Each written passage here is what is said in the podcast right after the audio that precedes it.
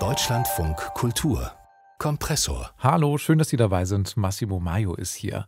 Und wir sprechen jetzt über ein echtes Enfant terrible, einen echten Schockrocker.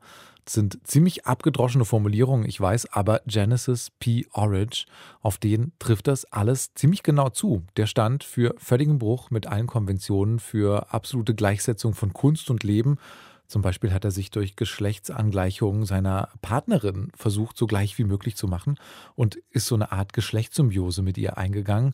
Und natürlich, vor allem bekannt, war Genesis P. Orridge für seine Band Throbbing Gristle, die Erfinder des lauten Industrial Pop, die er mitgegründet hat.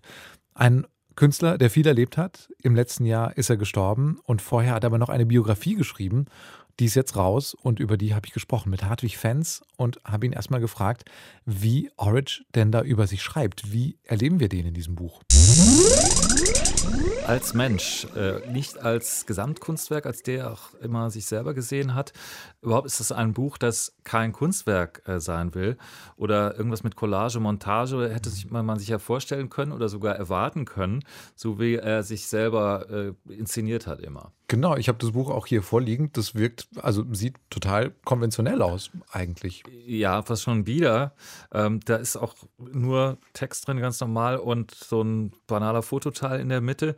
Fängt auch an, ganz äh, klassisch in der Kindheit im Nachkriegsengland und arbeitet sich dann in die Schule. Krasses Mobbing, kappende Verbindung erst zur Familie, auch Uni und Arbeitsmarkt und sonstiger Normativität und dann äh, ins Leben mit Kommunen in Abbruchhäusern.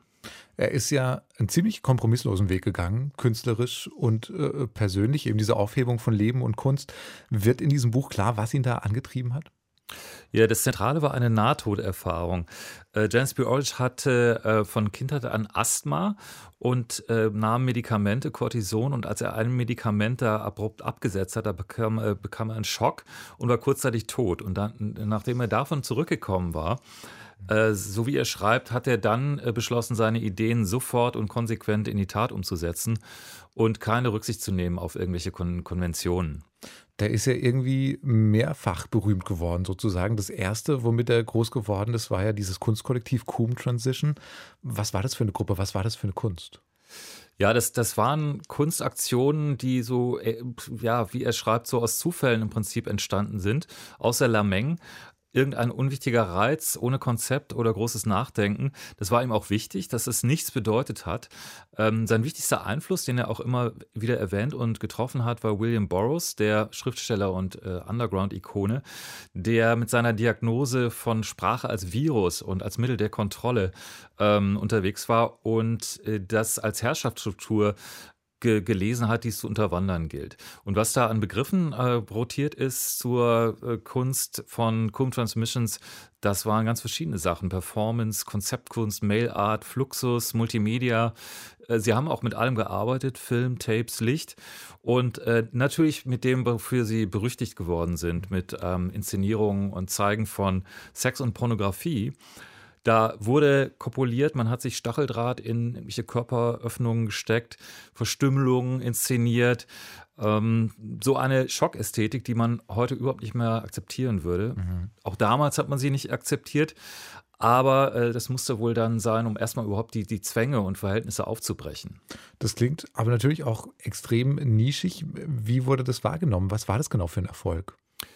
Das war sehr erfolgreich. In der, in der Kunstwelt waren Cum Transmission dann das große Ding. Die, die Höhe, der Höhepunkt äh, ihrer Karriere war die, die Ausstellung Prostitution im Institut für Contemporary Art in London, ganz renommiert. Da wurden sie zum nationalen Medienthema. Mit äh, Unterhaustiraden, äh, die Zerstörer der Gesellschaft wurden sie genannt von einem Abgeordneten. Und das war dann auch der Abschied von Coombs Transmission und der, der Startschuss für ihre Band Throbbing Gristle. Genau, Throbbing Gristle kennen wahrscheinlich einige Leute, Industrial Pop Pioniere. Wie beschreibt er denn das, diesen, diesen Switch sozusagen zur Band und zur Musik? Ja, da wollten sie raus aus der Kunst und in die Popmusik und das eben um breitere äh, Schichten anzusprechen und vor allen Dingen ein weniger elitäres Publikum. Und dann entstand Industrial Music for Industrial People, das war der Slogan damals. Äh, die Punks wollten ja immer drei Akkorde und eine Band gründen und er hat gesagt, warum überhaupt Akkorde spielen. Wir hören jetzt mal rein in die Musik. Alabama, your jacket with its friends.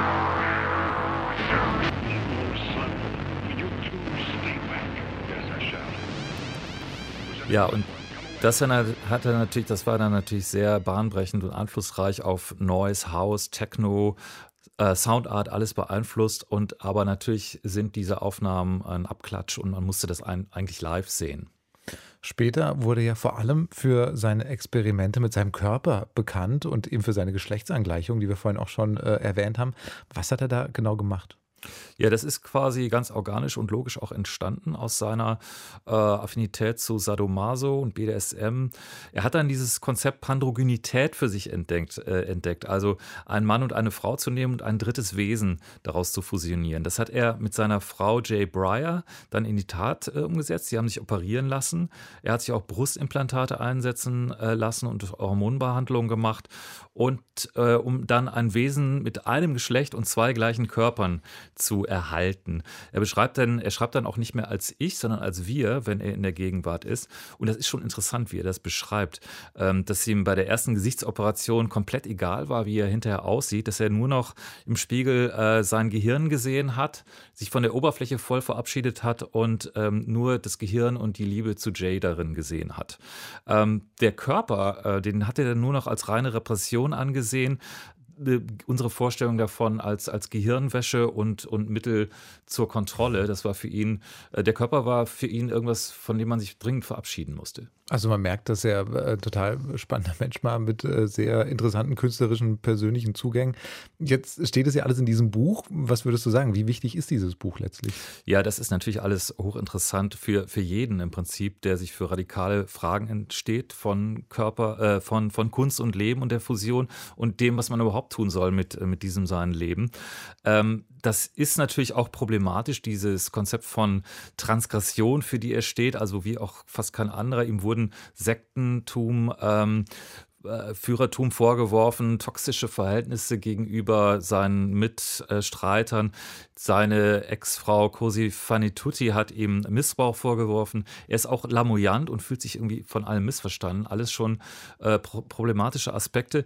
Aber es ist eben auch die, die Geschichte von einem Menschen, der so weit wie möglich und darüber hinaus gegangen ist. Und das ist schon sehr interessant. Äh, am Ende steht dann der Aufruf an uns. Change the fucking world, beendet Gender, brecht Sex, schließt die Kontrolle kurz. Und äh, ja, dagegen lässt sich schlecht argumentieren. Hartwig Fenz war das über die Autobiografie von Genesis P. Orridge, heißt Non-Binary, a Memoir erschienen bisher nur auf Englisch und vorgestellt hier im Kompressor-Podcast. Uns gibt es jeden Werktag mit neuen Folgen und Gesprächen aus der Popwelt. Freuen uns, wenn Sie uns weiterempfehlen.